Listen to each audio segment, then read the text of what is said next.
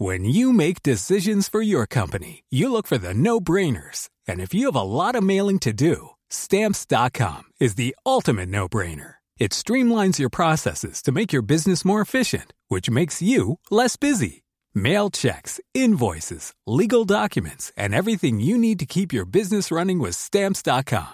Seamlessly connect with every major marketplace and shopping cart. Schedule package pickups and see your cheapest and fastest shipping options from different carriers. With rates up to 89% off USPS and UPS rates. And with the Stamps.com mobile app, you can take care of mailing and shipping wherever you are. Make the same no-brainer decision as over 1 million other businesses with Stamps.com. Sign up with Code PROGRAM for a four-week trial, plus free postage and a free digital scale. No long-term commitments or contracts. That's Stamps.com.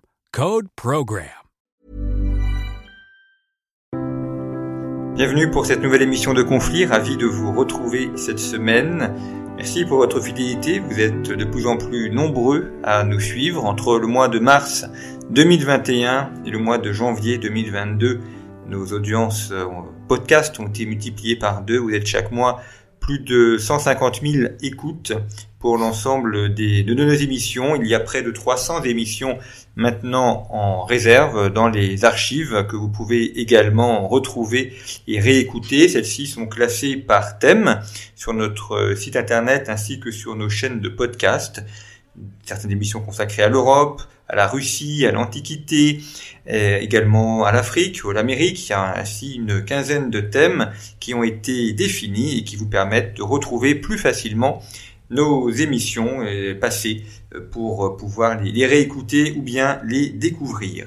Et puis vous pouvez également suivre les cours de géopolitique de conflit. Là aussi, c'est une demande de beaucoup d'entre vous que de pouvoir se former à la géopolitique avec les auteurs de conflits. Nous avons donc lancé en janvier 2022 des premiers cours conflits de géopolitique que vous pouvez suivre via une plateforme en ligne.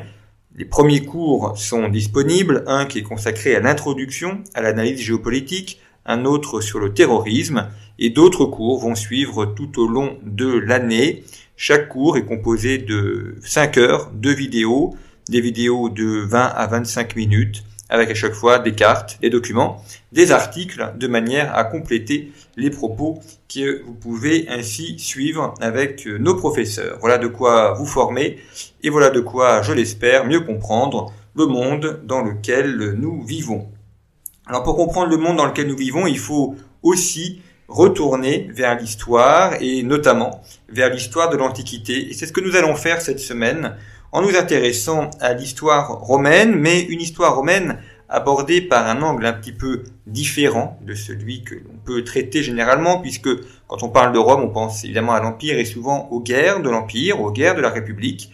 Eh bien, nous allons au contraire cette semaine, mais vous allez voir que ce n'est pas forcément différent, évoquer la question de la fiscalité dans l'histoire romaine avec mon invité Jérôme France. Bonjour. Bonjour. Merci beaucoup d'être venu au micro de conflit. Vous êtes professeur, vous. êtes professeur d'histoire antique et romaine surtout à l'université de Bordeaux-Montaigne et vous avez publié euh, il y a peu euh, aux belles lettres un ouvrage qui s'intitule Tribu, une histoire fiscale de la conquête romaine.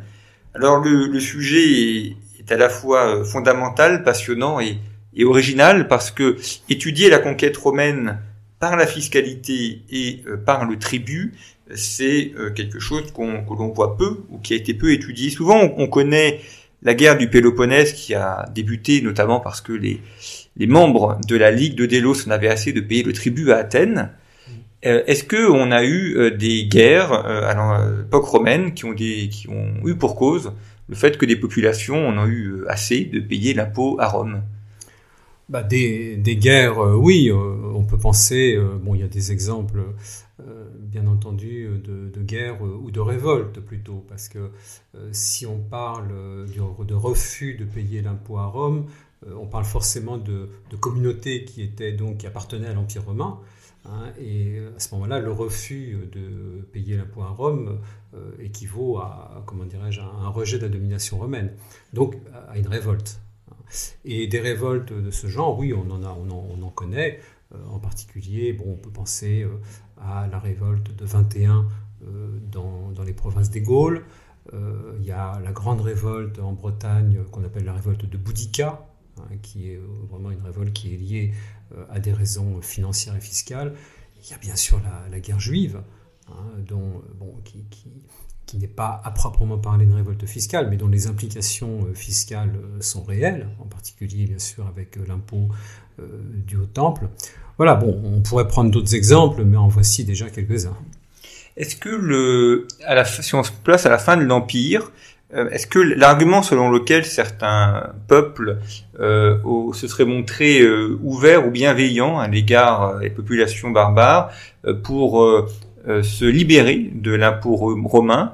Est-ce que c'est un argument que l'on que l'on peut confirmer ou au contraire infirmer lorsqu'on étudie l'histoire de la fiscalité romaine?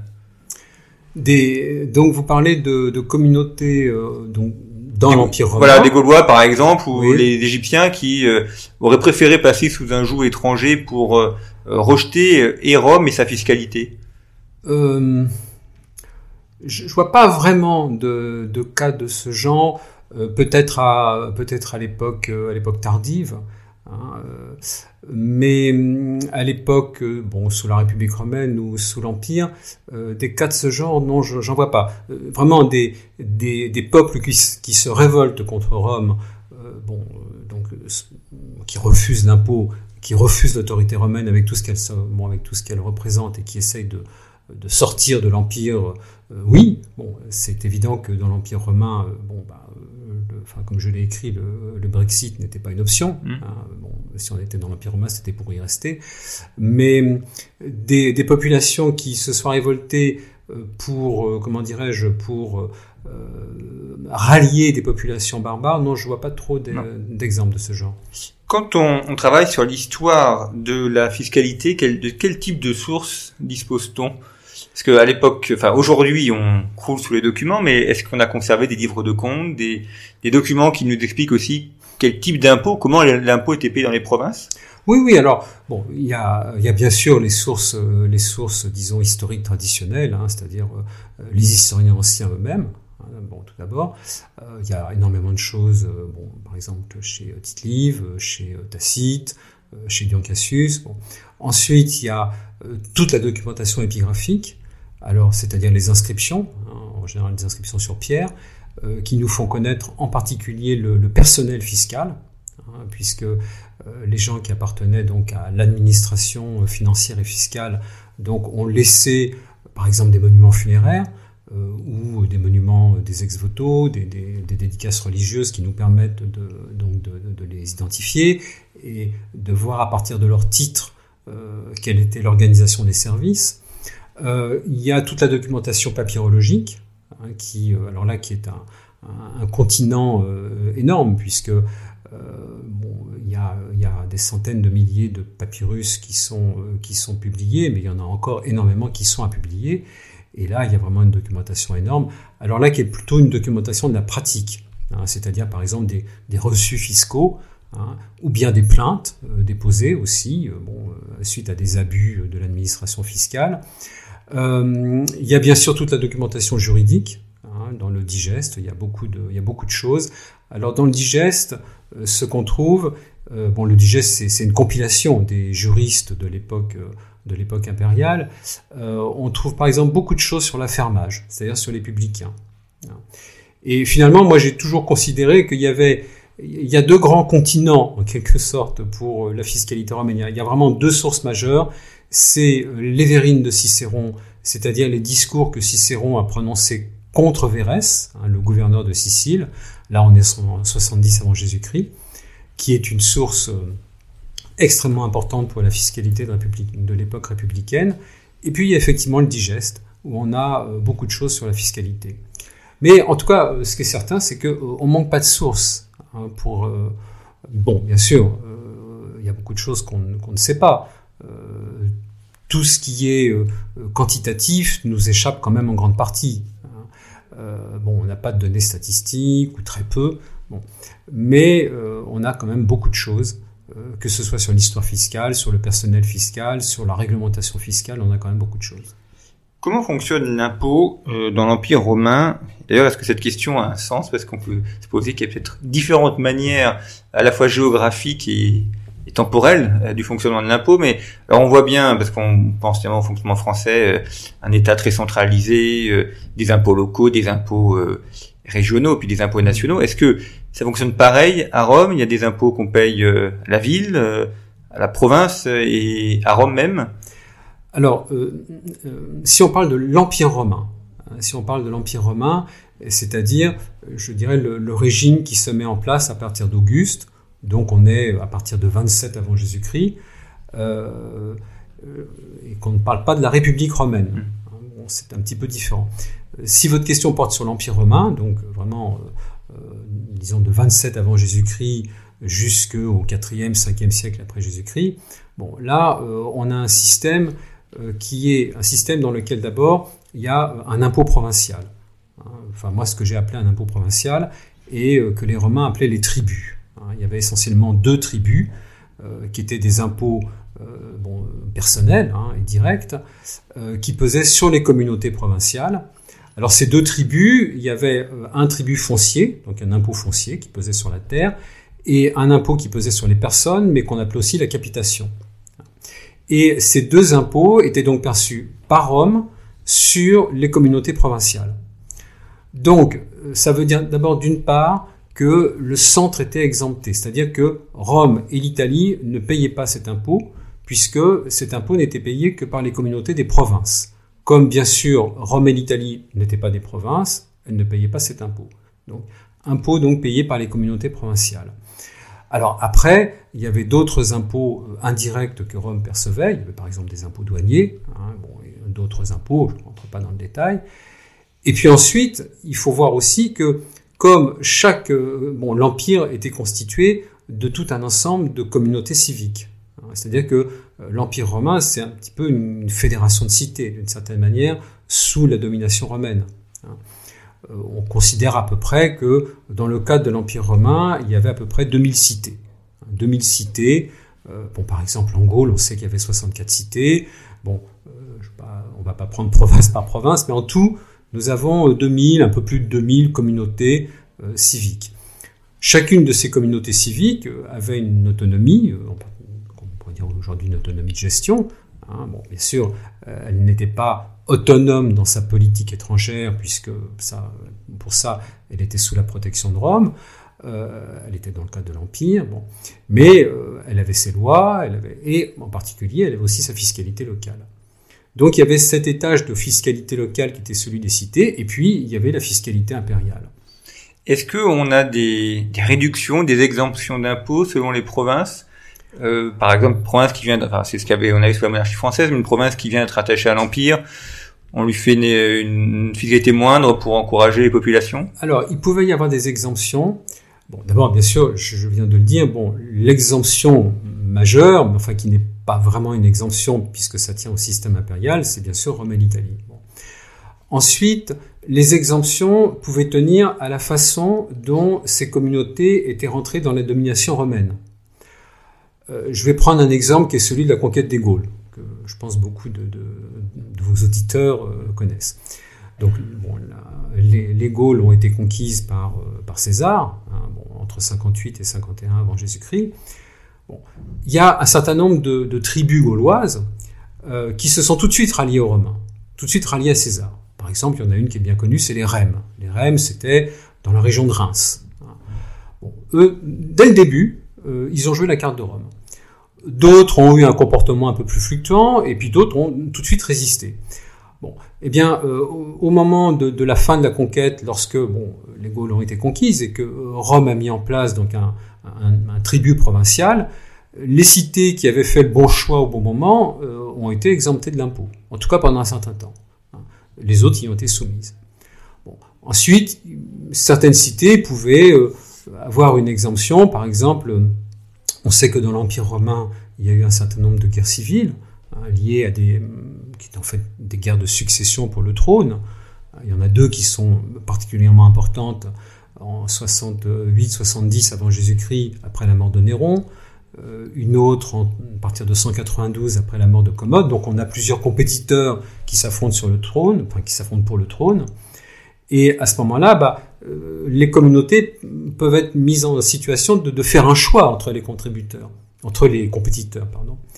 Et euh, bon, bah, par exemple, au moment de la, de la guerre civile qui a lieu à partir de 192, euh, un, des un des compétiteurs, c'est Septime Sévère, hein, qui est opposé donc à d'autres.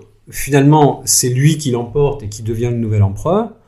Bon, les communautés qui s'étaient ralliées à lui euh, ont été récompensées, en particulier par des exemptions fiscales. Alors, au début de cette émission, j'évoquais la, conquête militaire. Or, il y a un lien évidemment entre conquête militaire et tribu, puisque euh, l'impôt est à la fois une arme de guerre une arme qui sert à financer la guerre.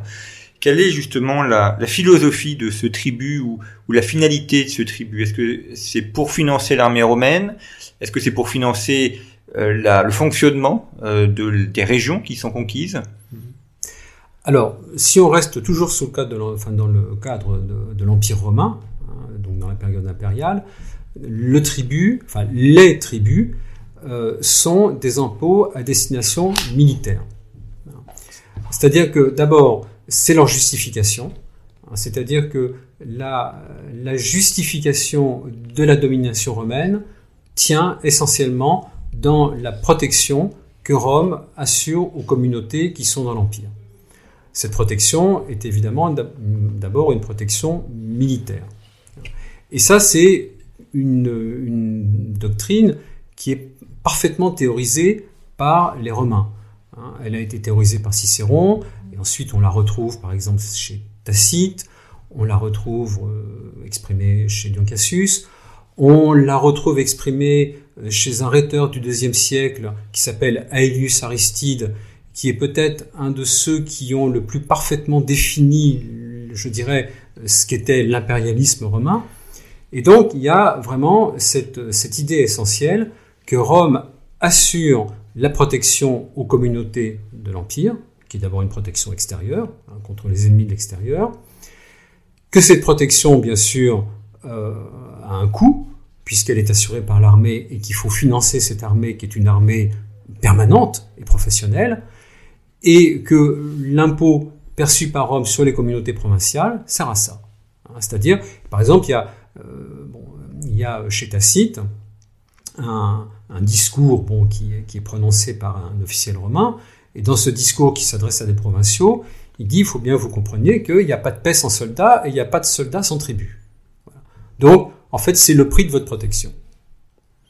Alors, il y a des, un des percepteur qui est peut-être le plus connu du monde romain, c'est Saint Matthieu, euh, qui est à sa table d'impôts. Et euh, alors il y a le célèbre tableau du Caravage où on le voit euh, collecter les impôts.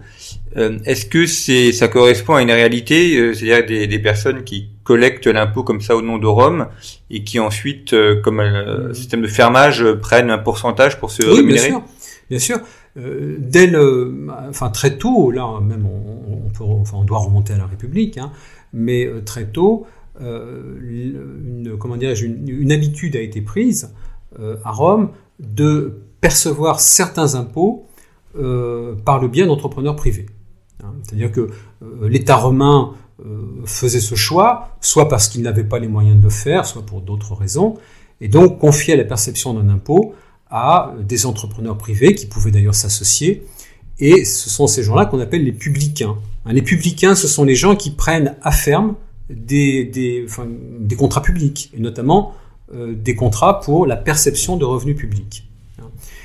Et ces publicains euh, ont pu former même de grandes sociétés, parce que par exemple, euh, pour prendre à ferme les dîmes de la province d'Asie, il, fallait, il fallait une société quand même solide, hein, parce que c'était des impôts importants, ça représentait quand même des, euh, comment dirais-je, une matière imposable euh, extrêmement, extrêmement importante. Donc ça supposait euh, des, des sociétés ayant les reins solides. Et les publicains, de la, les publicains donc, qui percevaient la dîme d'Asie, c'était vraiment des grandes sociétés, qu'on appelait à Rome les sociétés de publicains. Ce qui suppose aussi de collecter la monnaie, donc la, la conserver, la protéger. il y a une logistique derrière. oui, bien sûr. de personnes qui collectent et puis de, de banques, je peux dire, où, où, l'argent est, oui, oui, en tout cas, stocké, protégé. Oui, oui, tout à fait. Oui, oui, bien sûr. Ça, on en a des, on en a, euh, comment dire, bon, des témoignages tout à fait, tout à fait clairs. Et d'ailleurs, Rome pouvait utiliser euh, les, les, comment dirais-je, les, les caisses des sociétés de publicains, y compris pour des opérations financières qui, qui étaient celles de l'État. Vous avez évoqué la notion d'impérialisme. Euh, comment est-ce qu'on on pourrait le définir justement cette cette extension de, de romain? Euh, Est-ce qu'il est uniquement euh, militaire? Est-ce qu'il est politique? Est-ce qu'il est aussi culturel? On cherche à fabriquer des Romains au fur et à mesure où les provinces entrent dans, dans l'empire? Alors, bon, moi j'ai une, j'ai une vision de l'impérialisme romain qui est essentiellement politique. Euh, il y a d'autres visions possibles. Hein. Il peut y avoir des visions, par exemple, davantage économiques de l'impérialisme romain. Euh, moi, par exemple, je pense que la dimension économique euh, n'est pas, le ressort premier de l'impérialisme romain.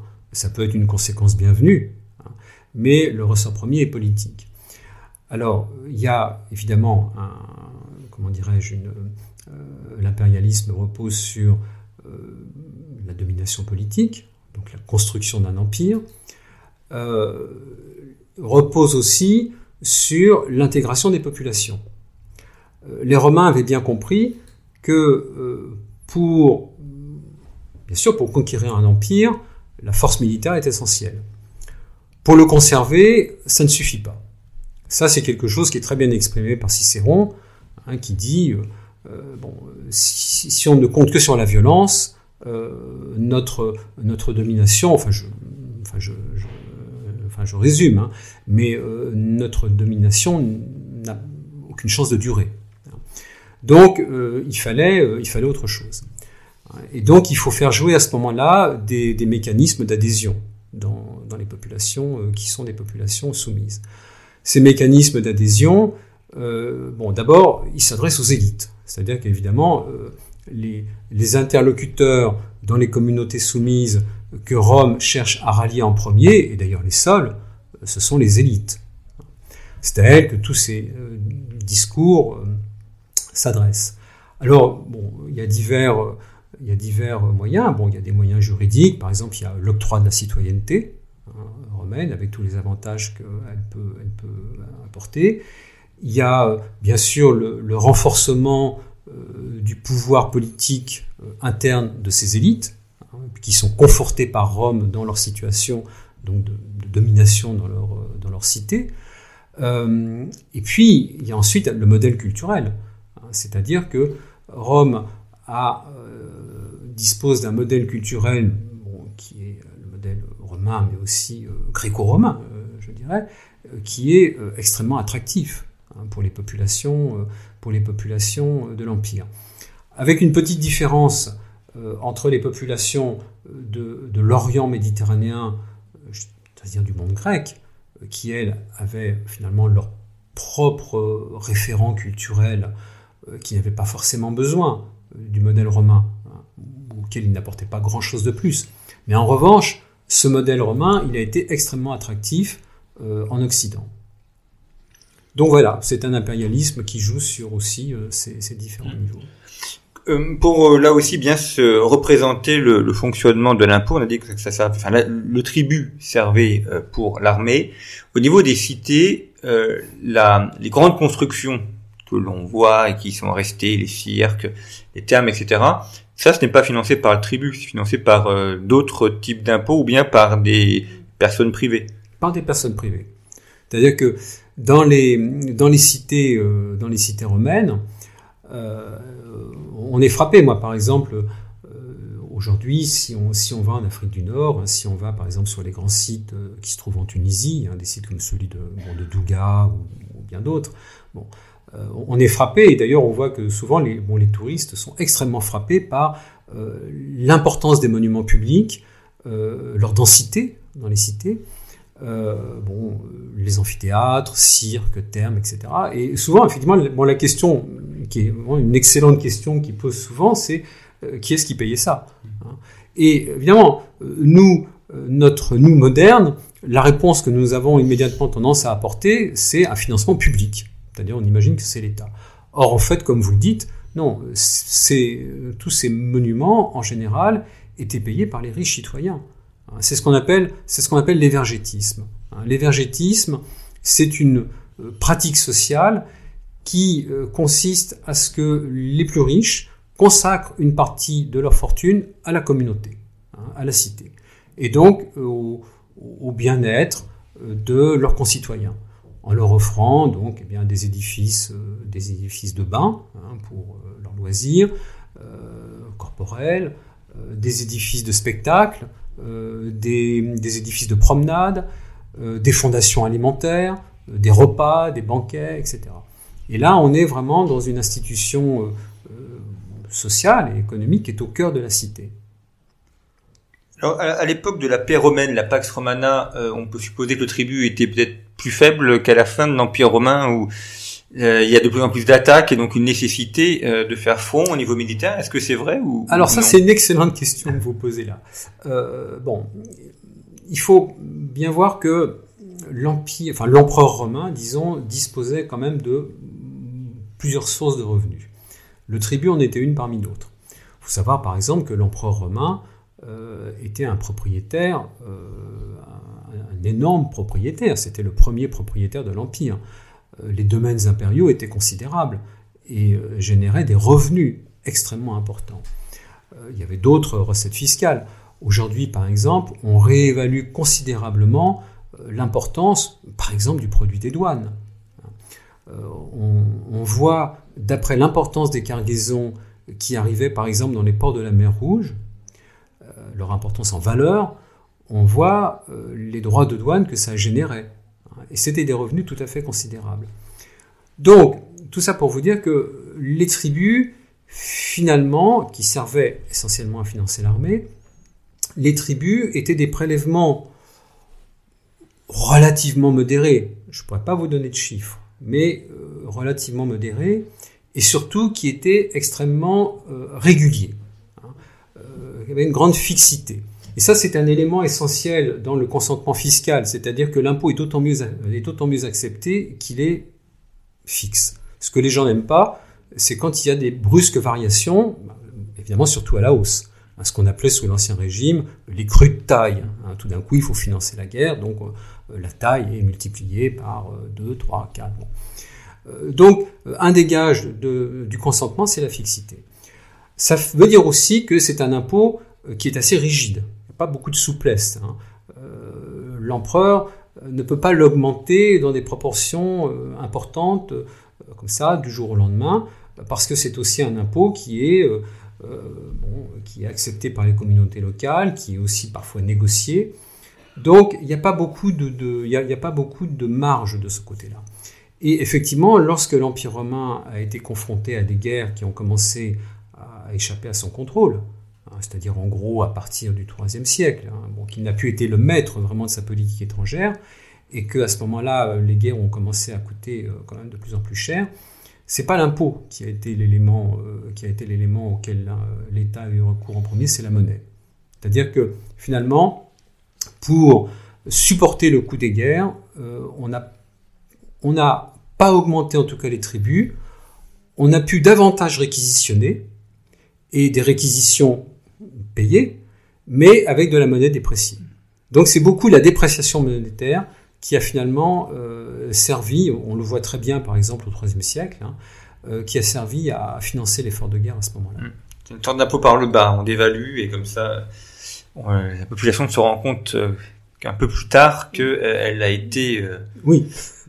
touchée par ces, par ces manipulations.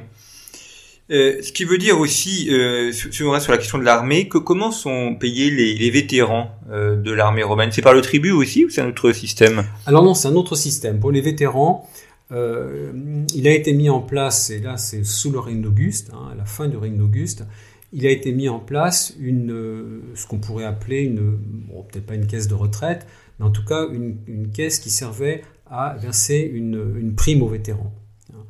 Euh, à la fin de la République, euh, les vétérans, euh, on leur donnait des terres, et puis il est devenu difficile de trouver des terres, il y avait beaucoup de vétérans, ça posait des problèmes. Bon.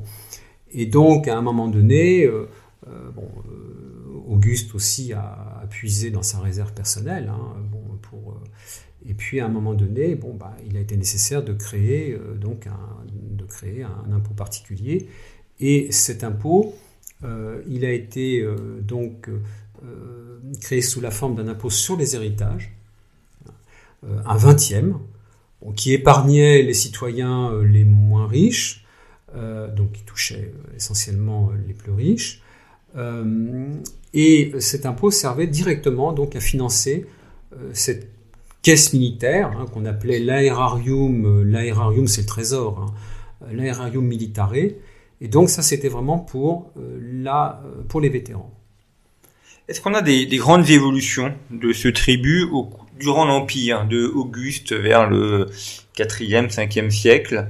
Euh, est-ce que c'est resté fixe ou au contraire, on voit selon les circonstances, on peut penser les guerres finales, des évolutions? C'est resté assez. Moi, je pense que c'est resté assez fixe. Euh, on connaît pas, on, on, connaît pas dans le détail l'histoire du tribut. On sait qu'il y a eu des augmentations, euh, bon, mais qui sont essentiellement documentées par les sources, euh, par les sources littéraires ou par les récits historiques. Euh, bon, on ignore dans quelle, on, ignore dans quelle proportion. Euh, mais non, on n'a pas énormément d'informations, mais moi je pense que pour les raisons que je vous ai dites tout à l'heure, euh, c'est un impôt qui est resté relativement fixe. Est-ce qu'il y a des, variations en fonction des régions, par exemple des régions qui seraient plus attaquées que d'autres, euh, paieraient un impôt plus important, très plus important pour l'armée ou une sorte d'égale répartition dans l'empire en considérant que chacun est. On l'ignore. D'accord. On l'ignore. C'est-à-dire que c'était un impôt de répartition. Ouais. Donc il y avait un contingent global qui était défini par l'empire enfin par le pouvoir impérial, qui, en fait euh, dépendait bien sûr des dépenses militaires. Bon, et ensuite on répartissait par province, et dans chaque province on répartissait entre les communautés. Euh, bon, euh, tout ça, ça on, sait que ça fonctionnait comme ça, mais après le détail nous échappe. Est-ce qu'il y avait, évidemment, il y avait des provinces plus riches qui étaient plus imposées. bon, il y avait des provinces où il y avait pratiquement pas de soldats, d'autres où il y avait beaucoup de soldats. Euh, mais on, connaît assez mal comment les choses, euh, je dirais, dans le détail, se répartissaient. Et à partir de la tétrarchie et de Dioclétien, enfin Dioclétien puis la tétrarchie, euh, est-ce que là on a une transformation aussi Parce que si on a deux Augustes, est-ce qu'ils vont avoir accès chacun à, son impôt, à son tribut, ou est-ce qu'il il reste un tribut commun à l'Empire? Non, non, il reste un tribut, il reste un tribut commun. Euh, la tétrarchie fonctionne sur un système de, bon, de partage, de partage euh, comment dirais-je, du, pouvoir entre quatre empereurs. enfin, c'est un collège hein, d'empereurs. Hein, et il faut, faut jamais oublier que euh, à Rome, dans la République romaine bon, et dans l'Empire romain, le pouvoir était souvent collégial. Hein. Il, y a eu des, collèges d'empereurs. Hein. Par exemple, Marc Aurèle a régné avec Lucius Verus. Ensuite, il a régné avec son fils. Donc euh, la tétrarchie a eu des précédents. Mais en revanche, ce qui s'est fait euh, sous la tétrarchie, en particulier sous Dioclétien, c'est une réforme fiscale qui a abouti à une forme de rationalisation, disons, de, de l'impôt, enfin des tribus, qui était un système qui devait quand même, dans la réalité, être assez, euh, être assez hétérogène, et qui a aussi abouti à fiscaliser l'Italie. C'est-à-dire que l'Italie, à ce moment-là, est rentrée dans le, est rentrée dans le droit commun. Ça, c'est un changement majeur. Oui, oui, oui, mais c'est aussi parce que c'est un changement, je dirais pas dans la nature de l'Empire, mm. mais, euh, mais, mais, en tout cas, oui, dans le, dans le système politique de l'Empire, oui. Et ils l'ont accepté ou ils se sont euh, un peu révoltés ou bah, euh, On a beaucoup, enfin, on a des traces, on, a, de, enfin, comment dirais-je, on a beaucoup de, de, de traces de gémissement hein, sur, le, sur le poids de l'impôt. Enfin, bon, après, c'est difficile de. Euh, quand, enfin, quand on a, par exemple, chez des auteurs comme Lactance ou d'autres, bon, voilà, des, des, plaintes sur euh, les recensements, sur euh, bon, le poids considérable des impôts, il est toujours difficile de voir derrière quelle est la réalité des mm. choses. Oui, c'est un peu un, un lieu commun littéraire aussi de. Oui, oui, puis, enfin littéraire et puis bien actuel aussi. Oui, hein, Bon, parce que voilà, enfin, je veux dire, râler devant l'impôt, bon, c'est évidemment c'est très courant. Mm. Hein. Bon, ensuite, euh, la réalité fiscale est, tout autre. Hein. Si on reste sur cette fin de, l'Empire romain, parce que le, but de l'histoire, c'est aussi de rétablir les choses et de détruire un petit peu les idées qui pourraient être préconçues. Mais euh, on, a l'image du début de l'empire qui est donc la Pax Romana, donc plutôt stable, et donc on se dit que pour prélever un tribut, c'est assez aisé, mais que si à la fin de l'empire on a euh, les invasions, euh, des régions qui font sécession, des généraux qui sans cesse se proclament empereurs, tout ça fait une anarchie politique. Et donc, comment peut fonctionner l'administration fiscale là-dedans? Est-ce que est-ce qu'elle continue à fonctionner cette administration fiscale euh, quand l'empire est en train de se fragmenter entre ces différentes provinces? Euh, Oui, elle continue à elle continue à fonctionner. Bon, euh, après tout ça, quand même, ça a pris un certain temps. Hein. C'est-à-dire que bon, l'empire a connu des périodes de crise, des périodes de rémission, des périodes de réorganisation.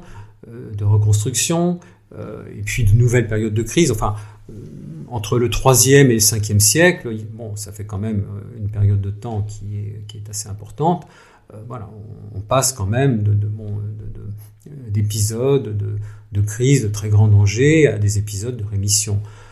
bon, donc finalement, bah, je veux dire, globalement quand même, le système tient le coup. L'administration financière euh, tient également.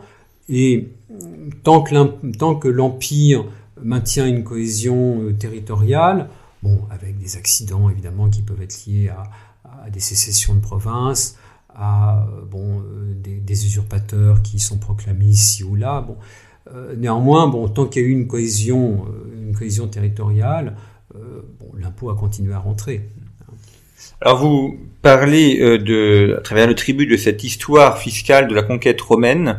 En quoi est-ce que l'étude du tribut nous, permet d'avoir une, vision sur cette conquête? euh, et pas simplement à travers le fait qu'il y a de nouvelles provinces qui payent le, tribut, mais est-ce qu'il y a aussi eu des, des penseurs de l'impôt, des penseurs de la philosophie fiscale en disant bah, que le c'est donner une dimension un peu réfléchie au tribut et pas simplement le tribut comme un rôle de moyen de financer l'armée, mais est-ce qu'on a aussi des réflexions théoriques sur le rôle du tribut dans l'Empire? Des réflexions théoriques, euh, non, pas, pas à proprement parler. Il n'y a pas, par exemple, de traité sur l'impôt ou d'essai, si vous voulez, sur, euh, bon, comme nous, on, a pu en connaître, euh, ou on en connaît bien sûr toujours.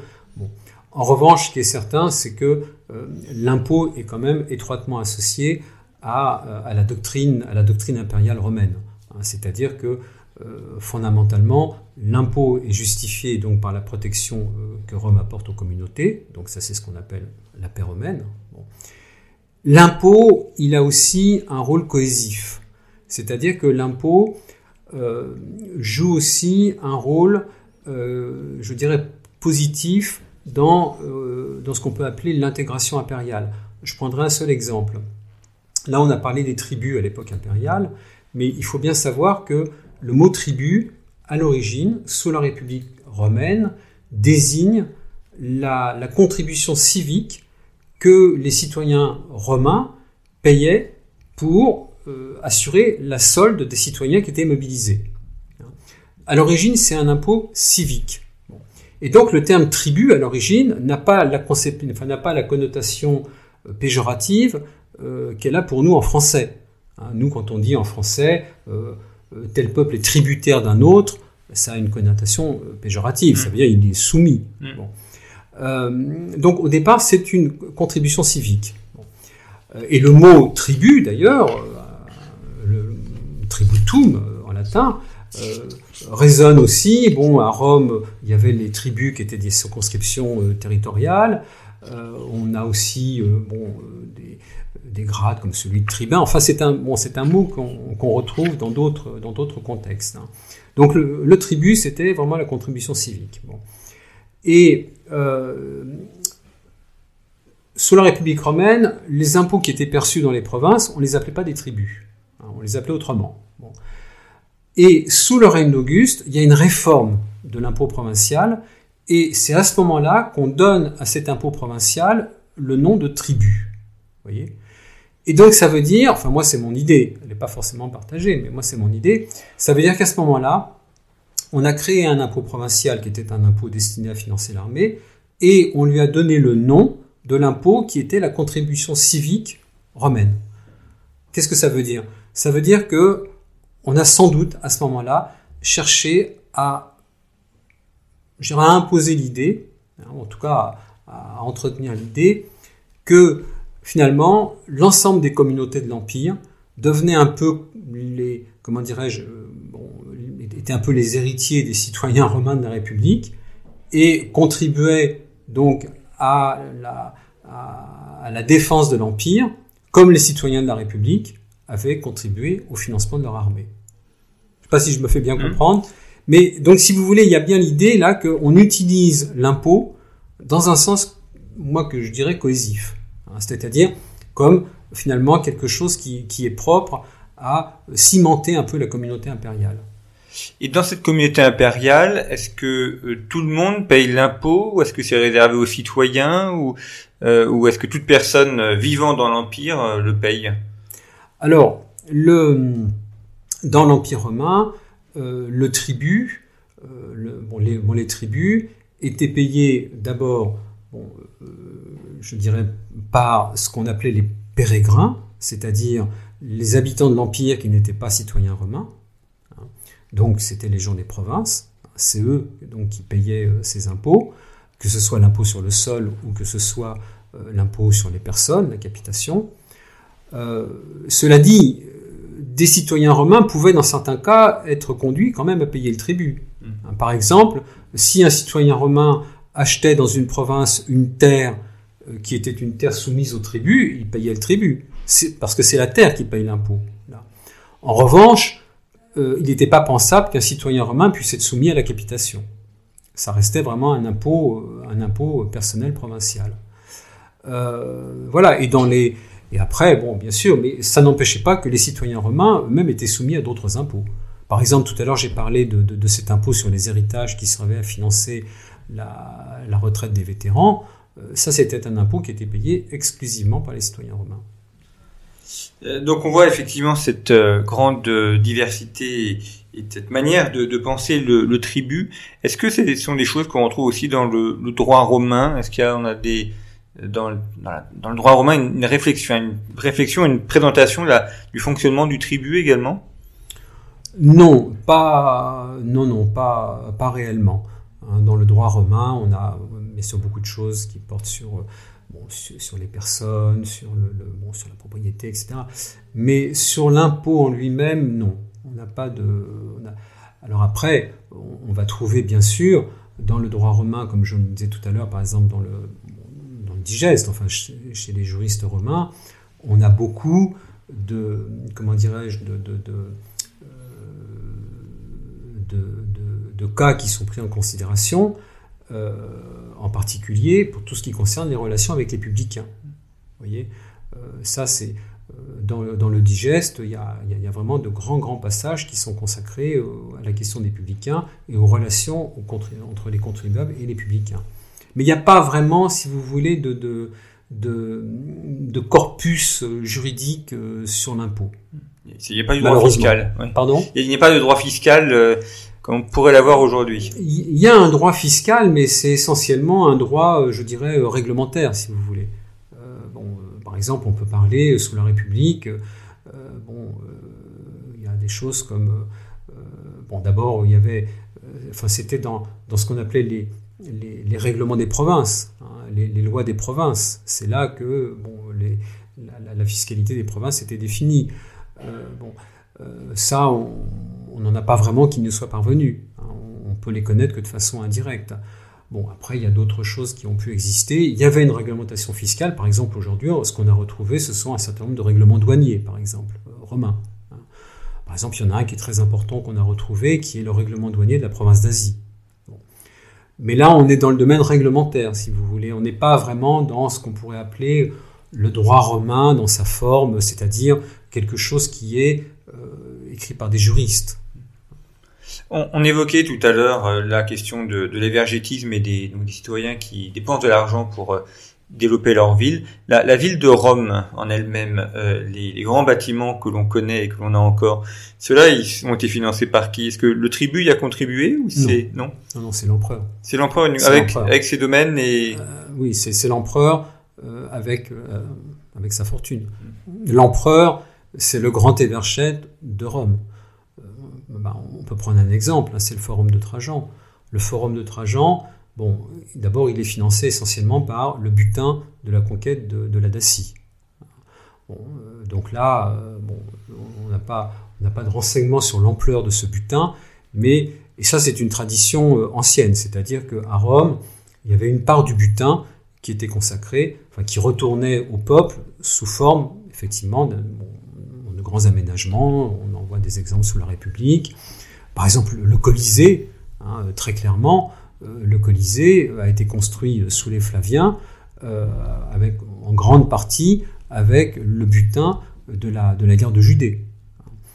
Et le forum de Trajan, donc c'est le butin de la conquête de la Dacie. Mais pas seulement. Par exemple, euh, a tous les marbres, une grande partie des marbres euh, du forum de Trajan sont des marbres qui venaient des domaines impériaux en Égypte, c'est-à-dire des carrières, des carrières d'Égypte, et c'est des marbres qui étaient donc acheminés depuis le désert égyptien euh, jusqu'à Rome, en passant par le Nil, euh, bon, et puis ensuite bien sûr par la Méditerranée. Et donc ça veut dire que euh, c'était vraiment une manifestation de pouvoir de la part de l'empereur, puisque d'abord ça veut dire qu'il avait les moyens de faire ça, et puis qu'il voilà, qu'il avait les domaines qui lui permettaient de le faire, qu'il avait le pouvoir qui lui permettait de transporter tout ça, hein. et tout ça c'était, il l'offrait au peuple romain. Et quand l'empereur meurt, ces terres, ces domaines, à qui reviennent-ils À ses descendants, ses enfants Son successeur. Donc ça reste, ça reste dans l'empire, enfin dans euh, entre les mains de l'empereur. Oui, c'est ça. Ce sont des, ce sont des domaines impériaux. Euh, bon, euh, c'est anachronique, mais on pourrait parler de bien de la couronne.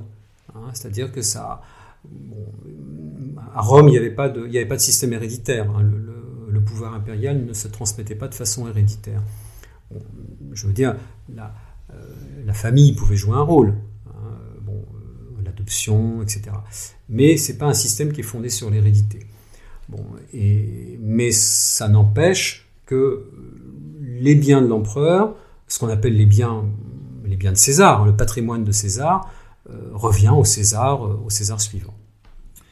Merci beaucoup, Jérôme France, d'avoir évoqué ce tribut et cette histoire fiscale de la conquête romaine. Nos auditeurs peuvent retrouver votre livre, donc audition des belles lettres, et puis sur le site internet de Conflit, où il y a l'ensemble des références pour euh, pouvoir ainsi euh, le retrouver et le compléter. Merci beaucoup pour votre fidélité et je vous retrouve la semaine prochaine pour d'autres émissions.